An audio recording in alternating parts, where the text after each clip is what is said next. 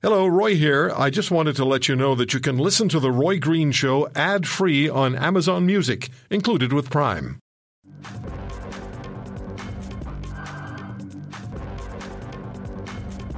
Water worries, our water supply, and some of the dangers it faces. That's the subject that was explored on the Super Awesome Science Show podcast, which is the, uh, the purview of my good friend, Jason Tetro. He's the host of the Super Awesome Science Show, the winner of the Canadian Podcast Award for Outstanding Science and Medicine series. He's also the author of The Germ Guy and the Germ Code, and we've been talking to Jason for many years. How are you? Hey, I'm good. How about yourself? Great. Thanks for joining us. Oh, it's a pleasure. So, most of us in Canada, with regular exception of First Nations communities, take clean, safe water for granted. We turn on the tap, the water pours directly into the container from which we drink without hesitation. On a global scale, has that, first of all, been the exception rather than the rule, Jason?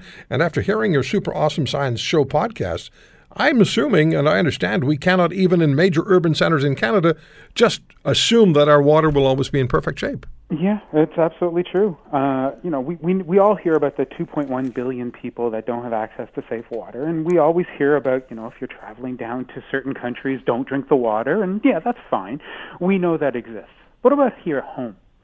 And when we were putting the show together, to be honest, I was going to do a vacation episode where we were talking about, you know, travel places where you can't drink the water. But then I realized there was a story that came out that there was a hospital in British Columbia where they were relying on bottled water because they couldn't use the water coming out of the taps. It's a hospital.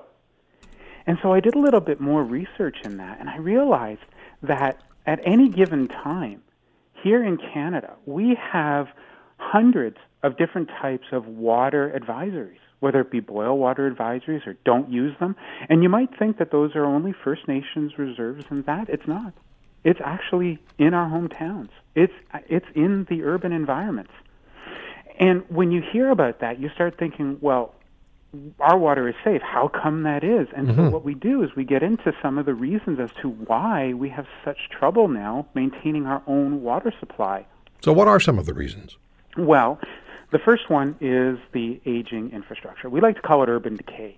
I mean, if you think about it, the way that our water treatment is done and, and, and how it's cycled hasn't really changed in over a hundred years. And we talked to someone who's an expert on that, and what she does is she essentially explains to us that, in as much as we have this filtration and then we have the disinfection, at the end of the day, that's only really good at the plant itself. But what happens when the water starts going through the pipes and it's coming out towards you?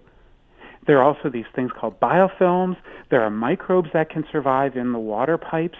So all of these things are contributing. And then you hear about something like a Flint, Michigan, where all they did was yes. they changed the water supply, and boom, their entire system went down, and they still haven't had clean water for years. So these are the types of things that we've been looking at. And then on top of that, how many times has it rained there? How many times has it rained so hard that there's been flooding issues? Mm-hmm. I mean, we have water issues that are coming from the climate, there are water issues that are coming from urban infrastructure, and there are water issues that are coming from the bugs themselves. And that's going to be putting all of our water supply at risk. So, what do we do? Is there something we, we should be doing to um, protect ourselves at this point, like bottled water or using commercially available water filter systems? Well, there are a couple things that we can do. The first one is at the home.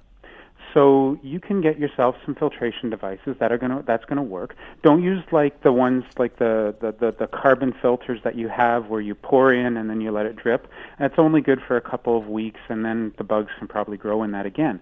You're gonna want to have something that's at the tap, or you're gonna have to use some kind of light, ultraviolet light. Now we all hear about ultraviolet light from the sun causes cancer and all these things. Well, the reason it does that is it changes our DNA. Well, you do that to bacteria, they die. So another thing that you can do is you can start installing these little LED lights that uh, emit ultraviolet light.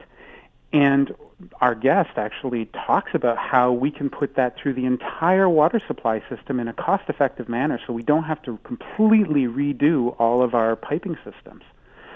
That that's one thing. Uh, the other thing really is just to be a little bit more aware of what's happening to the water around you. I mean, look at Lake Ontario. Look how how flooded that has become over the last number of years. When we start to see that type of thing happening, we know that there's going to be a risk. So just be aware of what's happening around you as well. Okay. Jason Tetro, super awesome science show. Now, you can't go away until you talk to us about hotel horrors. Because I'm, I'm going to be traveling in a, in, a, in a couple of weeks. And, and, and you know, I've already told you this in the past and reminded me that I'd already told you. When I stay at a hotel now, I put my bags and my clothing, I put them in the in the in the shower, I hang them up in the shower and close those glass doors because that's probably the last place the bed bugs are going to go. I know, and it's so true because the bed bugs like to go where it's nice and warm and moist and well, comfy like beds. Yeah, so like what, couches, like those types of things. So if you're going to be, you know, going into a hotel room, you're going to want to find something that is white that you can see, so there's contrast. You're going to want something that has uh, a very flat, uh, hard surface, much like the shower stall, and that's where you're going to want to be keeping all of your things. Because if there is any kind of sign of bed bugs, then you're going to have that concern no matter where you are. If there's sort of a fabric there. We also get into the idea of how clean a hotel room happens to be. And there's some really interesting work that's being done where we're seeing that hotel rooms, while they do get cleaned, don't get cleaned very well. and so you're always putting yourself at risk in, in terms of who might have been there before. And there was this interesting study a couple of years ago where they were actually finding antibiotic resistant bacteria like in the sheets and all these types of things. Okay. So the reality is, and this is why we did an entire show on it, yeah. you have to be very careful about where you're going and how you're going to be um, essentially taking care of yourself in the All hotel right. room. And also, you can't always trust those reviews. And okay. I'm not going to give anything away, but let's just say one thing. If you think fake news exists on the internet, yeah, fake reviews, they exist too. Well, uh, I'm going to be sleeping in my car. Thank you, Might Jason. Might actually be a safer place, and it's going to save you some money. Great talking to you as always. Super awesome science show with Jason Tetro. If you want to hear more, subscribe to the Roy Green Show on Apple Podcasts, Google Podcasts, Spotify, Stitcher, or wherever you find your favorites. And if you like what you hear, leave us a review and tell a friend. I'm Roy Green. Have a great weekend. Thank you.